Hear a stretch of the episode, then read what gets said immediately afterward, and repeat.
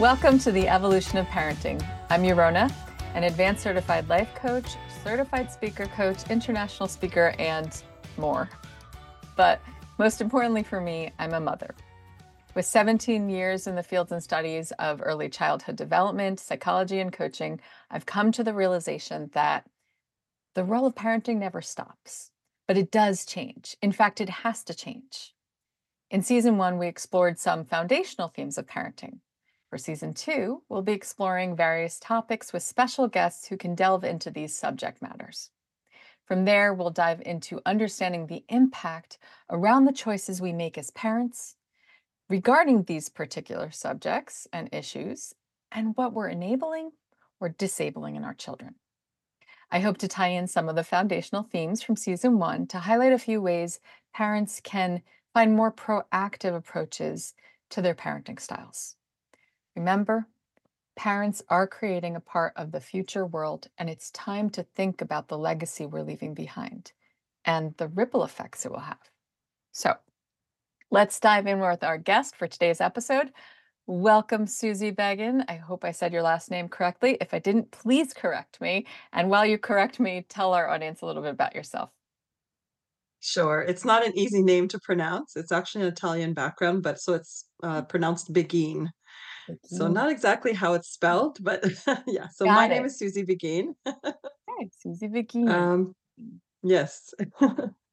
And uh, I'm an early childhood educator. I'm a daycare owner. I own three daycares. And uh, I am a mom as well. I'm the mom of two children um, who are teens, young adults now. Uh, so yeah, I've been through a lot of years of parenting and educating children, and that's kind of my passion. Yeah. And that's exactly what our today's subject matter is centered around educating our children and what that looks like from a traditional to a non-traditional perspective, right? When we think primarily about education, we think of a school system. And the truth is that learning is more about an objective, and education systems are the tools we use to learn, right? So I like to think about it like from all sides of the fence to make sure I'm getting the entire nuanced perspective of education, especially given how much education has changed over the last number of years. You know, we used to we we came from a place where education was let's go let's dial way back for a moment. Education was for the hierarchy only right? It was it was originally for them uh, and if you were anywhere below that it was all about like labor right then things changed and we created an educational structure and we dove into that i believe with originally great intentions but not enough tools on how to create a curriculum and a system designed for a multitude of people who learn differently. So, Susie, I would love your take on it. Start from anywhere you want to, but I'm wondering and curious about your idea about the fact that, you know, we have an education system and we have a learning environment. And how do those things work together and how do they maybe clash at times? Sure. You know, I can go way back and say that parents are actually the first educators. Um, you know, sometimes, you know, we question, you know, who is really educating our children? Is it, you know, as parents, should we be just relegating this duty to outside institutions? Where, um, in the early years, it could be daycares. In the later years, it's the school system. Um, and, and what is our role as parents in education? And I would say parents have a big role to play in education. So it's not just the institutions we need to talk about. It's, you know, when we're talking about learning, it's eh, coming from all angles. You know, what are parents contributing? What are the institutions contributing? And they all need to work in sync um, and collaborating with each other to create that holistic approach to learning, right? So it's not just, you know, you learn in only in school or only in daycare it's everywhere you learn from from every angle and like you said in the in the old days i mean even before there were schools you know you would learn from your parents that's how you learned about the world and how to live in it. And so now we've created institutions that help you know this process along you know as we've become more specialized in what we do. But i still i think still there's a role for everyone to play still you know it's Yeah. That that's where that's where I start from, you know, I start with, well, you know, how do we how do we as parents educate our children even in the early years? And that's kind of my specialty is I come from the early years, right? So Yes. under 6 years old, what is the best way that children learn? Well, children, in my opinion, learn through play. Yeah. And so how do we as parents engage with children in a way that's meaningful and educational and effective? Yeah. Uh, you know, I have lots to say about that. I don't know I where you wanna go that. from there. I love I love, love, love that because that's my that's my jam. That's my jam, early childhood. You know, that's where I came from. It's where I really, really first realized the wealth of knowledge and learning that goes untouched in those early years. Because here's here's, uh let's broaden this perspective out. A lot of parents, when they bring home an infant, they think, "Okay, my job is to keep this thing alive." Okay, I don't wanna call it a thing, but the truth is, it's like, "Okay, I gotta keep it breathing, uh, sleeping, eating, you know, change, clean, so on." We don't really think about the learning that happens from the moment of birth, and, eh, some people will argue with you from prior to birth, right? Um, uh, and because I'm a believer of all things as a possibility and I hold nothing to definitive language, I think that it's really important to stress that parents need to really get behind the understanding that there is a wealth of learning and brain development that happens in the first years that we are missing the boat on. And a huge piece of the reason for that is because we never treated the system that we never we parent by default. You know, we don't actively engage in what's happening in my child's development unless there's a developmental issue. Then we become aware. Otherwise, we think, "Oh, I'll just, you know, parent the way my parents parented me, or I'll parent in the opposite way." Right? And then there are some people who like to read books, but they don't know how to translate the book of what they're learning into realistic life strategies that work for them as an individual person to be able to work with their child who's an individual person. And there's so much happening in those first years that we miss a lot of the learning that can take place there. We know, you and I know this as early educators Yes. that, um, the social emotional learning that happens in the first core years from birth to 5 are pivotal in a child's social emotional development, intelligence, and growth. So, yeah, t go for it. Tell me what you were gonna say. Well, I was just gonna say that, yes, I I do agree with you. Uh, we parent by default, you know? Uh, I'm an adoptive parent, actually, so I was like an instant parent. I didn't really have a lot of preparation time. And I know that from my own experience, I was kinda thrown into something, not really knowing what I was doing. And so, you know, I was of the mindset that I'm, you know, I'm education focused. I'm a teacher at heart. So I I went back to school. I got, you know, I learned about child development and all that. But parents really don't understand in general. I'm, I'm making generalizations here, but we don't really understand the dev developmental stages of children, what they should be learning, when they should be learning it, how they should be learning it. And so, yeah, there's there's a big disconnect there in the early years. Um, you know, if if you're trying your best, of course, everyone has good intentions, but you don't know what you don't know. Yeah. And so, yes, there's opportunities lost. And, you know, there's all kinds of studies out there that show that, you know, children who have that positive good start uh, in the early years through, you know, whether it's, you know, someone who knows the system, knows how to access services, Yeah. And, and give children what they need, uh, they're they definitely fare better in the long run in an academic setting or otherwise, just in life, you know? So for sure, um, there's definitely opportunities lost, but that doesn't mean that we can't learn those things and we can't change, right? We can't, Yes. uh, and you know, I'm a bit, that's why I'm here on this show today. you I know, am I'm a so big proponent of early learning. I'm and, you so glad you went there because both of us a are very much in sync with that. We both understand the the pivotal importance of early learning, but we also understand that at any point along the stage of your child's life, even if they're a young adult, you can change. We have that potential. People have the potential to change. In fact, life is made up of 2 things, change and, unfortunately, death. You know, and those are the only 2 guarantees in life. Everything else is up for grabs, you know? So I think it's really important to get parents to dispel the myth that it's like you can't teach an old dog new tricks, you know, or like dispel the myth that, well, it's too late. My kid's already in college. What am I going to do? Okay, if you want to burden yourself with that idea that you can't make a change for yourself, then you're right. You're never going to make a change for yourself. But there's always an ability to change, even if it doesn't necessarily um, change your child, it can change you. And I promise, and this because I've seen it as both a coach and in my field, in all in in all aspects of life, I have seen what happens when people change themselves. The people around them are most affected. So if you change the way you interact with your child, whether they're an infant or a young adult, I promise you it will affect the way they interact with you as well. And that, as a result, will affect the way they interact in the world. And sometimes it's a subtle shift, sometimes it's a minor shift, but hey, progress is progress. Whether it's a minute progress or a, a maximized progress, it's progress and change. And that's what we're effectively trying to say. We're not trying to say, change yourself significantly, become a different person.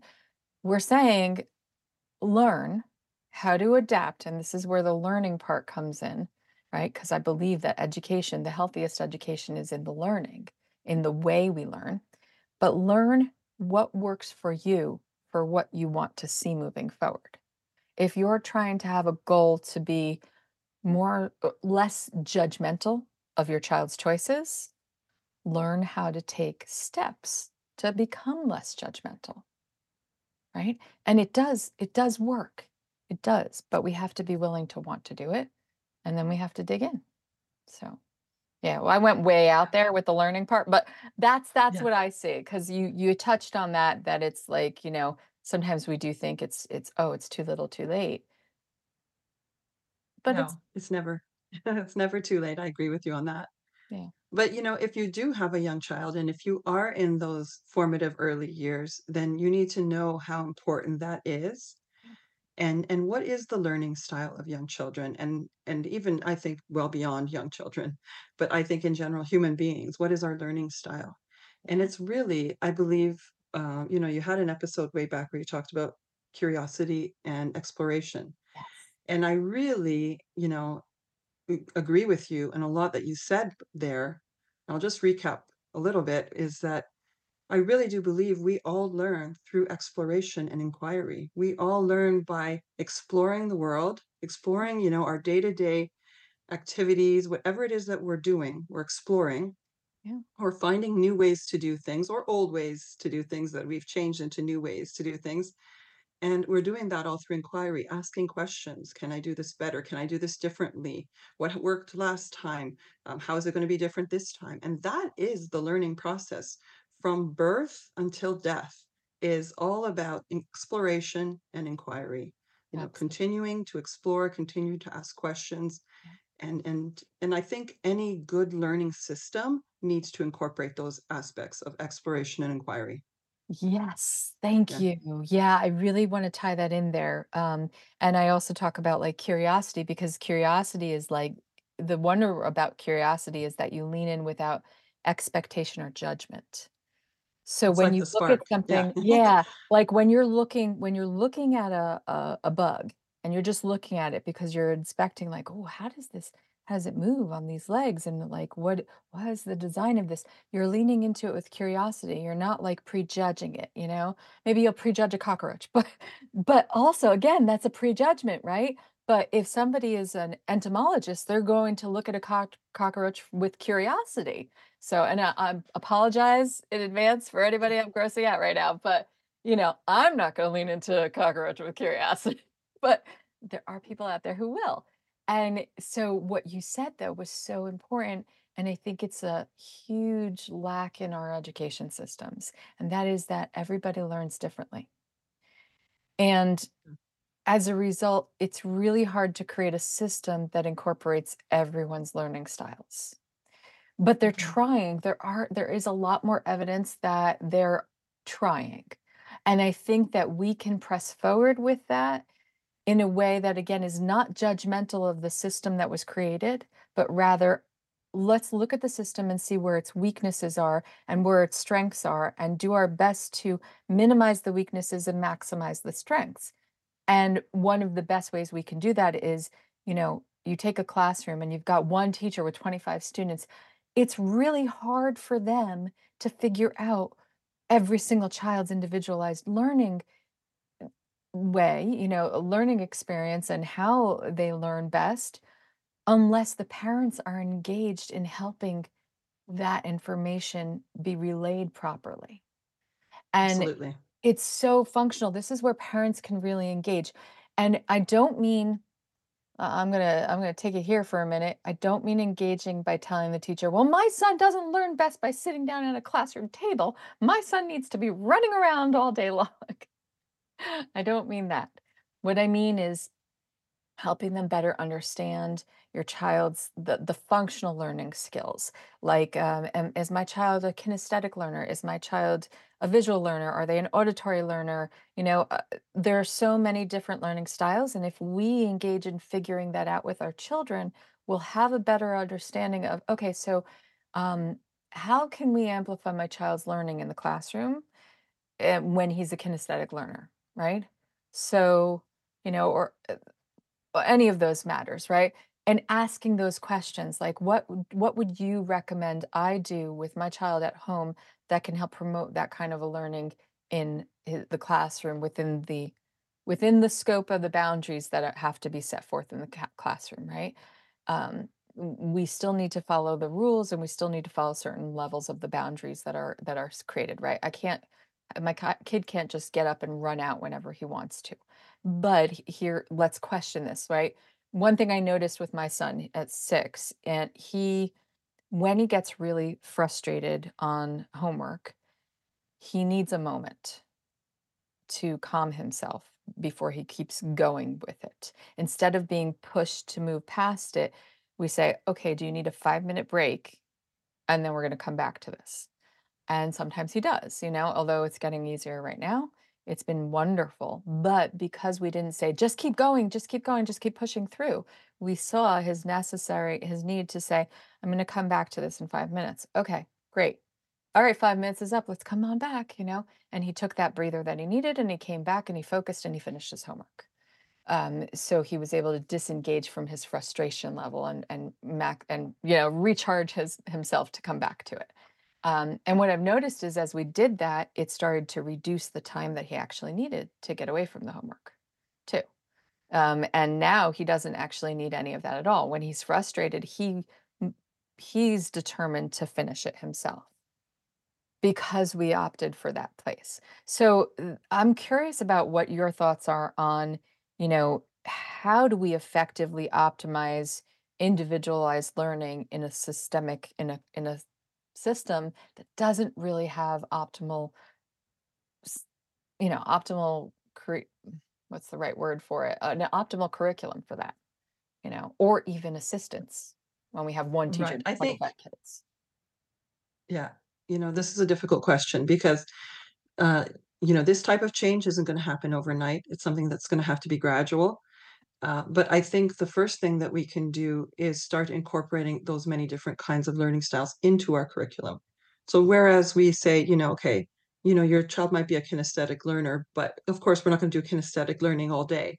Right. But can we incorporate some aspects of kinesthetic learning into our programming? Can we incorporate so that we sure that um, the auditory learner, you know, the visual learner, and the kinesthetic learner are all learning something at different points during the day in different ways. And perhaps also stretching themselves to say, okay, well, I'm not necessarily great at learning in this way, but by being exposed to it, maybe I'm also, you know, learning to learn in that way. So, you know, but I also have an easy way to learn, you know, you know, the one that comes naturally to me and then also one that I have to struggle a little bit more with, you know, which also stretches the brain and makes new connections and things like that.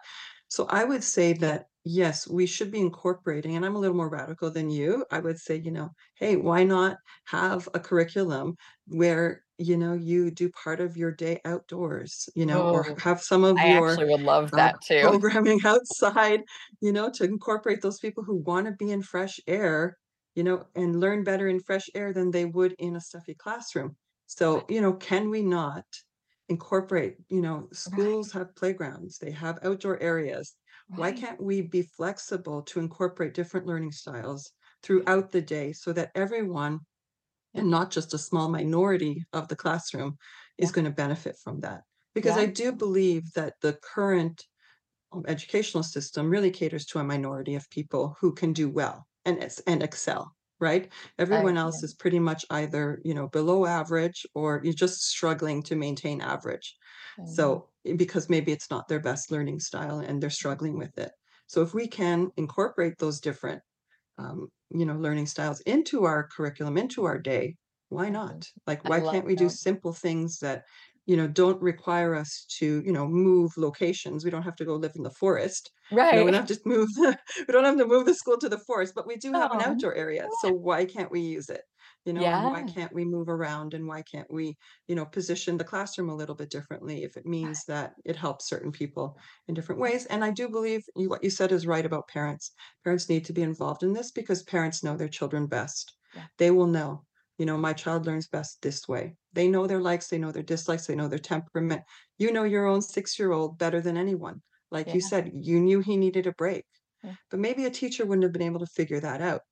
Right. So you can, as a parent, share with the teacher, you know what? I've noticed that when my child is doing heavy work, he needs a break every once in a while just to recharge. Maybe a five minute bathroom break, maybe a five minute water break, who knows what it is. Right. But you know that and you can be involved to help, you know, because as you said, a room of 25, how can you get to know everybody's individual temperaments, Right. especially at the beginning of the year when they're just brand new to you, right? Right. So, you know, and you're only with them usually for a year. So right, and you and I don't have want that much time to get to know I them. know. And then you there's Yeah, grading and there's the the the core teachings and the this and that. Now there's the tablets and the Chromebooks and the my kindergartner got a Chromebook. And it's um, well, we won't go there just yet. Um, but here's the the the thing, and I want people to really hear this. The expectation put on teachers is exceeds emergency doctors at times because they have, you know, even emergency doctors have some downtime. But the expectation of teachers to navigate 25 kids in a classroom to try to figure it out and to get them to all listen and to get them to all behave and to get them to all sit and listen and pay attention, it's it's an unrealistic expectation. And more people than ever are leaving the education system. So we're at a loss. And um, we have we're struggling. We're really struggling. And instead of blaming the teachers, parents, um, it's really important you support the teachers.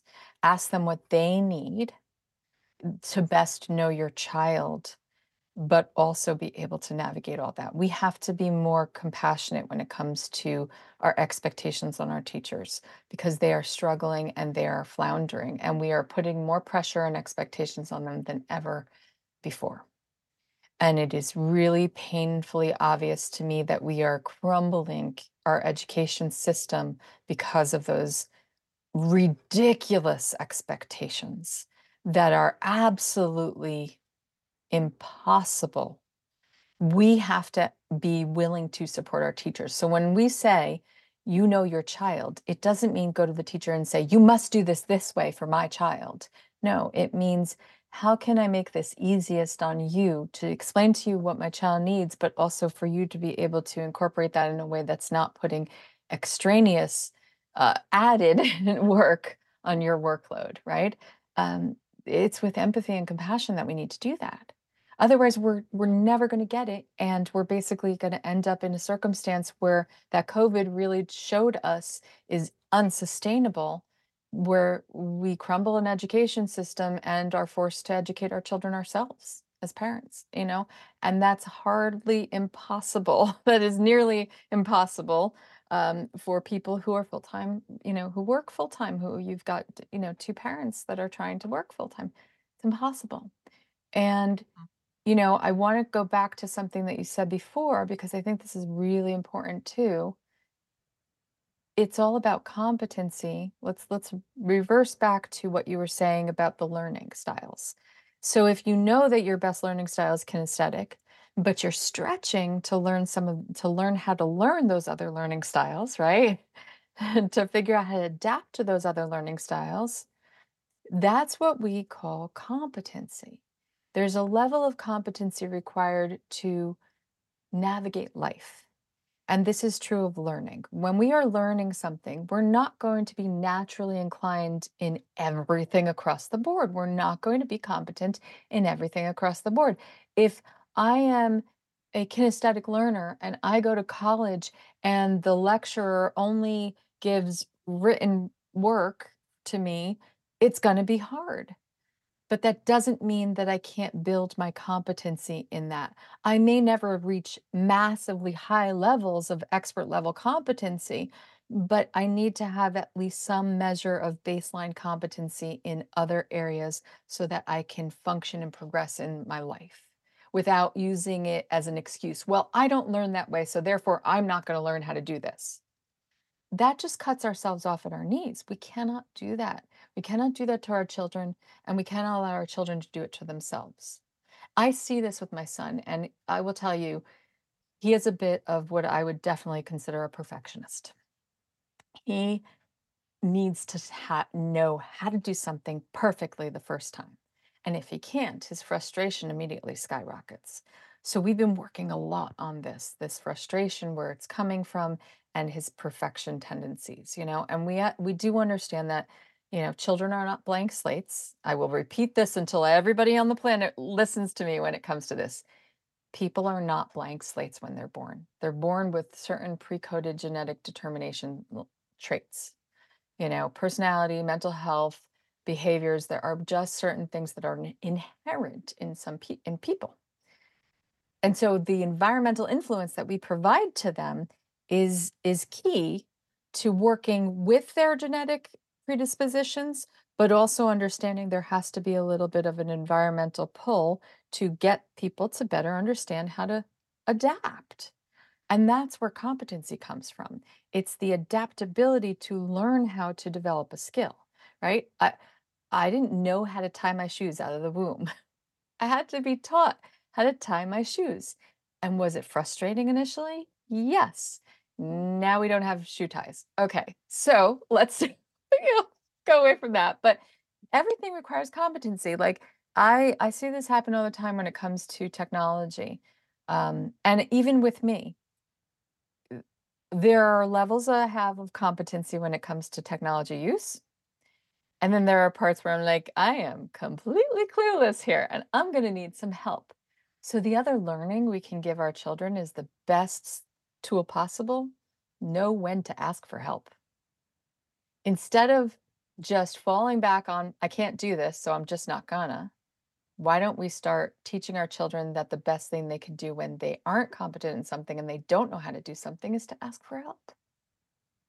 Yeah, I totally agree with that. And, and in order to build that skill, I think we have to let children fail. We have to let children make mistakes, and we have to. Uh, and, and what's going to come from that is that our mindset is that our children are competent and capable, and we're going to let them do something without us intervening, right? So if we're not intervening, we're letting them do something because we think they're competent and capable, then they will make mistakes, right? It's, you know, all of us, we all make mistakes. That's how we learn. But we have to let them happen. We have to let those mistakes happen because if we don't, then if we try to fix it before the mistake comes, then they don't learn competency because they don't learn that when to ask for help because they didn't have to ask. You jumped in before they had to ask, Yes. right? So you have to kind of maybe let go a little bit. You have to uh, allow for, I think competency uh, comes with a mindset. You have to understand, hey, your child is competent and will not be perfect, right? That's your son wants to be, right? You they're competent but not perfect. So they'll they'll try something and they will make mistakes at it. And once they make that mistake, they'll realize their limitation, whatever that happens to be, and then they they realize when to ask for help. Because if they never come across that limitation, they will never know how to ask or when to ask for help. And so, because if you're just jumping in before they have the opportunity, they never have the chance to Right. figure out, hey, I, you know, this is where my limit is. and this is my boundary, you know, where I need to start asking for help because I can't go beyond that on Yeah. my own right now. But later on, you know, with help, I can stretch the boundary, right? My Mhm. my limit grows, right? So I think, you know, part of, you know, that helicopter parenting, I don't know whatever you want to call it, Oh, yeah, now that now it's try and, you know, bulldozer I'm guilty of parenting. Yep. I'm guilty myself, you know, or you want to jump in and solve the problems before it's a problem. But you kind of have to just let the problems happen. Yeah. And that's how they learn their boundaries and, and learn that you also feel that they are competent. And Yeah. and that's a, you know, a self-esteem thing for them too. Yes. For Yes, them to thank you. understand that, yeah, you, And uh, you know, you're giving them the ability to make a mistake and be okay with it. Thank you. Yes, yes, it's what I say all the time. I I think, you know, mistakes are an opportunity to learn. They really are. And so we have to stop shaming and blaming ourselves for the mistakes we make and start saying, okay, how can I do this differently? How can I do it better? How can I, you know? And that's really hard. And it's true when we have a child who's a little bit more geared towards being a perfectionist, it makes it harder because they get their frustration goes skyrockets pretty fast. And you want to just jump in and help because you're like, oh, but they're so frustrated. But we think about this from an evolutionary standpoint too. You know, your infant cries, you go and you meet their needs, right? What happens for parents is they get stuck in that brain at times and they're like, well, my child's upset and they're frustrated and they're crying and they're annoyed and they're, you know, uh, I got to jump in. I got to take care of this. But the truth is that you have to keep asking yourself, "W- what do I do in this moment that's actually going to be most beneficial for my child? Are they safe? Yeah. Are they, um, you know, are they in a complete spiral? No, they're just frustrated. Okay, how do we help them get out of it without actually taking over for them? Because you're right, they don't learn how to ask for help if you're always taking their ability to ask away from them, you know? Exactly. I I heard an awesome story once and it was these parents of an adult child. He was an adult. He was living with them in their in their house. Um, I think he was like 35 or something. And they went to a therapist and they told the therapist all about their adult son. Oh, he's not he's not motivated to get a job. He's not doing this. He's not this. He lives in our house. He's just not motivated. He just doesn't want to take care of himself. He doesn't want to take care of his life. He doesn't want to move forward. Da, da, da, da. What can we do? What can we do? What can we do? And the therapist asked them, "Do you believe your son has a problem?" And they said yes. And he asked them, "Do you believe do does he believe he has a problem?" And they said, "No, we don't think he thinks he has a problem." And he said, "Why isn't he here?" And they said, "Because he doesn't think he has a problem." Okay, he's right. He doesn't have a problem. You have a problem because you kept taking his problems from him, and he doesn't own hmm any of them himself. So, one of the most important ways that we can create opportunity for our kids to grow from those mistakes and to learn from those mistakes is to take a step back, create a boundary that says, My child is safe, but they're frustrated, and let them know, Look, I'm here if you want, if you need to ask for some help, I'm here. I think you've got this, you know? Um, and it's really, I mean, obviously, it's a lot more of a nuanced conversation than that, but that's essentially the components to it. Now, if they don't have the knowledge, if they don't have, if they haven't had an opportunity to practice, or if they don't want to, those are the three reasons behind the I can't do this. I can't. I can't because I don't know how. I can't because I haven't put that knowledge into practice, or I can't because I don't want to. And oftentimes the I don't want to comes from, well, we took care of it for them so often that they no longer have the motivation to do for themselves. So we have to identify when your child is saying, I can't do something, what are what's happening there? And so sometimes I ask my son, Do you know how to do this? "Mm, Well, yeah, I know how to do it. Okay. Uh, have you practiced it enough? Um, I mean, I've only done it a few times. So I'm like, okay, show me what your practice looks like. Let him practice, let them practice it. You know, oh, this is so frustrating. That's right, because we don't do things perfectly right right from the start. It takes time and practice. And it's really important to reinforce that. Um, and then oftentimes my son will be like, "Well, I just don't want to." I'm like, "Okay." So then identifying what they're not motivated to, identifying that, oh, uh, they don't have the motivation to do this means you have to fi- figure out what are their intrinsic motivators to get them to do it, you know? And that's really core development pieces. You know, you have to delve into that. I I can't because I don't want to. And meet them where their motivators are. And that'll get them to stop not wanting to do the thing and start trying. You know, I'm a parent of a young adult, as I said. Um, my oldest son, he's um, going to be 21 this month, actually, this weekend. Wow. And um, you know, I find with this um, this new generation of of young adults, there is a real lack of motivation for a lot of things. Um, you know, there's this kind of whatever attitude. Um, you know, what are, they kind of just they're they're free spirits in a little bit of a way, more so than kind of my generation. uh, but at the same time, there's this lack of motivation that comes from somewhere. Mm, That if they feel they can't, like you said, if they feel like they either don't know how to do something, they don't want to even try, and they definitely don't want to practice at it. Um, so they come to the I don't want to just I don't want to do it. And um, it's hard to determine what was like what was causing that to be like what was causing them not to have the motivation. Mm, And um, you know, it could have been just that, you know, for so many years we were solving problems for them that they didn't have to encounter problems. They didn't have to encounter something that was difficult. And so they don't know how to do something that's difficult. right. And um, that that definitely impacts their ability moving forward as an adult. Um, when something difficult does come their way, they find excuses not to do it because they just don't want the difficulty. They don't know how to handle the difficulty. Right. Right. You know, so, uh, it's just something that I'm seeing even in my own family, so I thought I'd comment on that since you mentioned it. So important to mo- to to talk about. And I know we kind of veered off of the traditional topic of learning, but I think this is a really important thing because the key to learning is to be motivated to learn. But what I see and the detriment to the tool that technology should have been for us is that it's given us immediate gratification, immediate and and the immediacy of answers, right?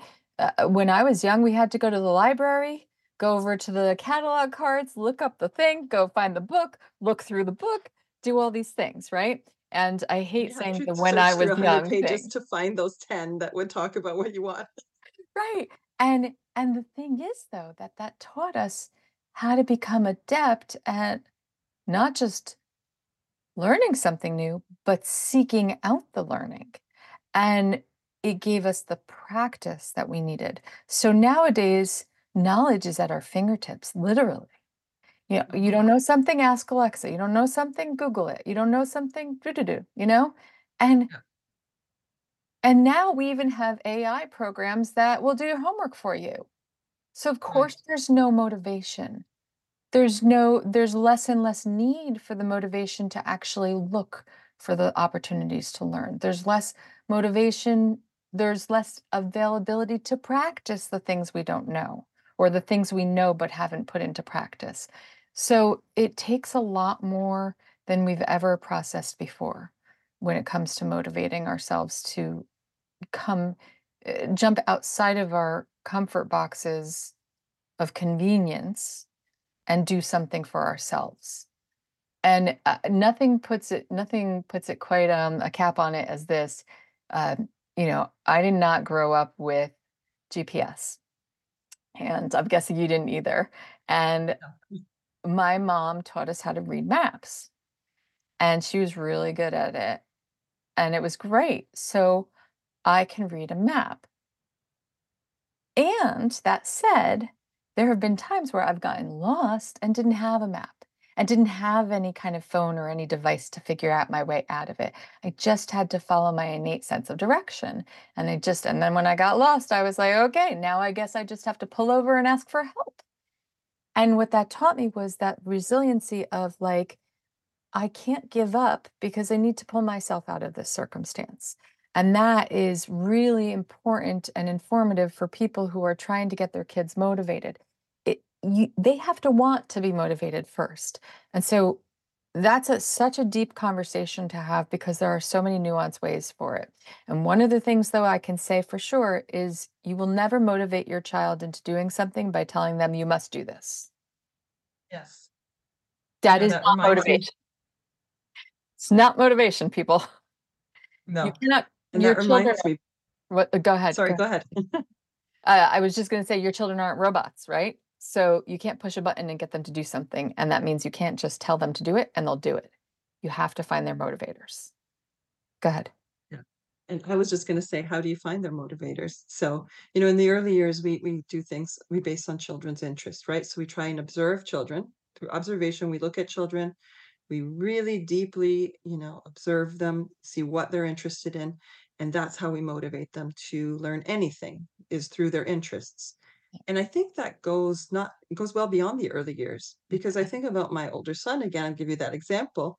He's 21 years old and uh, he used to play the saxophone in band when he was in high school and he liked it at the time. And so, you know, me and my husband are like, well, do you want us to buy you a saxophone? Would you be interested in that? And we were going to buy it. And he's like, no, I don't want it. And so we, we stopped, thank God. we didn't do it. And, uh, you know, you just the other day, he's like, "You know, I think I might want a saxophone." And I was like, "Okay." Now he's ready because we didn't well, first of all, we didn't force it. We didn't like try to presuppose what he likes and what he doesn't like. We we went with his interest, right? His interest level at the time um, was that no, he didn't wanna do it recreationally on his own, you know, he was doing it only in the school environment, and that was fine. Now he's at a point where it's like, "Well, you know what? Now I wanna explore it more on my own." But I feel if we would have pushed it at that time, we would have totally turned him off of it, and then he wouldn't have done it. And I know that from personal experience because I was a piano player who was forced to play piano in practice, Me too. and I don't play today because of that. But today, actually, I look back and go, "You know what? I really wanna play the piano now." But because at the time I was forced, I didn't really do well, Yeah, now that I really wanna play, you know, yeah, I have to relearn it again. So, yeah, um, you know, there's that forcing thing. Forcing will never work. Yeah. People have to be motivated by, like you said, intrinsic motivation, something inside you. And I think the first thing to look for is what are your interests? What is the interest at that time for your child? Um, Ah, and go with that and don't try to put your interests on them you know they have their own set of interests you have to really step away and and really understand what does your child like and not like yes, thank you so much for saying that, and I love that you added the caveat, what are their interests at that time? Because it fluctuates, people, it fluctuates. That is something that's so important to understand. Interests change over time, and that's okay. If your kid says they wanna be a fireman when they're 2, they aren't necessarily gonna stick with that when they're 16. Uh, they may, and that's great, But we need to follow the line of their interests as opposed to trying to push them. Oh, my child is naturally gifted at playing football, so they're going to be on the football team. I'm going to push, push, push, push. Oh, we paid all this expensive money for you to be on the football team and for you to have all the equipment that you need da da da da da da da da. Right? Uh, and now you're blaming them for something that they previously, okay, they were naturally gifted at, but two things to point, and then we'll put a cap on this um because this we could talk forever about they have to not just it's great sorry my brain just shorted for a moment there the best skills the best ability to find what will motivate you for the rest of your life or what you're going to end up doing your purpose for life is two things is one are you naturally gifted at that thing? And two are you intrinsically motivated for that thing? Is it an optimal motivation? And if you are, if those 2 measures are there, then that's probably gonna be the thing. But if your child is naturally gifted at something, but they don't like it, like I felt about math, well, then you pushing them isn't gonna get them to like it anymore. And you're just gonna end up having a resentful child. Now, if somebody's naturally gifted or or if somebody's intrinsically motivated at something, they can actually push their gifting through competency, through knowledge, practice, and practice, and practice, and practice. But that intrinsic motivator, that needs to be there first and foremost before that's anything key else. Yeah, that is the ultimate key. If you don't have that, you don't have anything else. So, you know, I love that. I love the conversation. We can go on and on about this. You know, I believe life is a lot is a journey of learning and we're never done learning. And if we open ourselves up to the curiosity and exploration of learning, it gives us more opportunities and more wealth of experience than we can ever possibly you know imagine for ourselves when we're young it's just that we have to uh, as parents properly encourage it and not try to foster an environment that's um, built of you're the person pushing them to the thing or you're not supporting them in what their desires are. I think that's that's somewhere where I want to go next uh, another time in conversation. But uh, I'd love any last words from you, and then uh, and then we'll end our show today. Oh, I've thoroughly enjoyed being here today. It was so fun um, to talk about education, which is my passion. Um, one thing I didn't mention about myself, which I maybe is now the right time, is I did author a book called Learn to Play. Um, and that is really my passion is teaching, you know, parents of young children, especially, um, how to engage with their kids. And of course, children learn best through play. So uh, I teach parents how to play with their kids in an effective way that uh, is meaningful for the parent, creates a great bond for the parent and for the child as well. So kind of that's where I want to end off. Um, and, you know, it extends well beyond the early years as we've just talked about. Absolutely. It's never too late to play. Look, I'm old and I love playing, so Oh, yeah. to play. Tap back into your childhood self and you will find your your playful side again. So, absolutely, and thank you for sharing that so our our listeners can can reach out, can maybe get your book and and learn more about you. Um, Thank so you. thank you for being here, Susie, and on that note, happy parenting people, and may the evolution of your parenting skills be ever in your favor.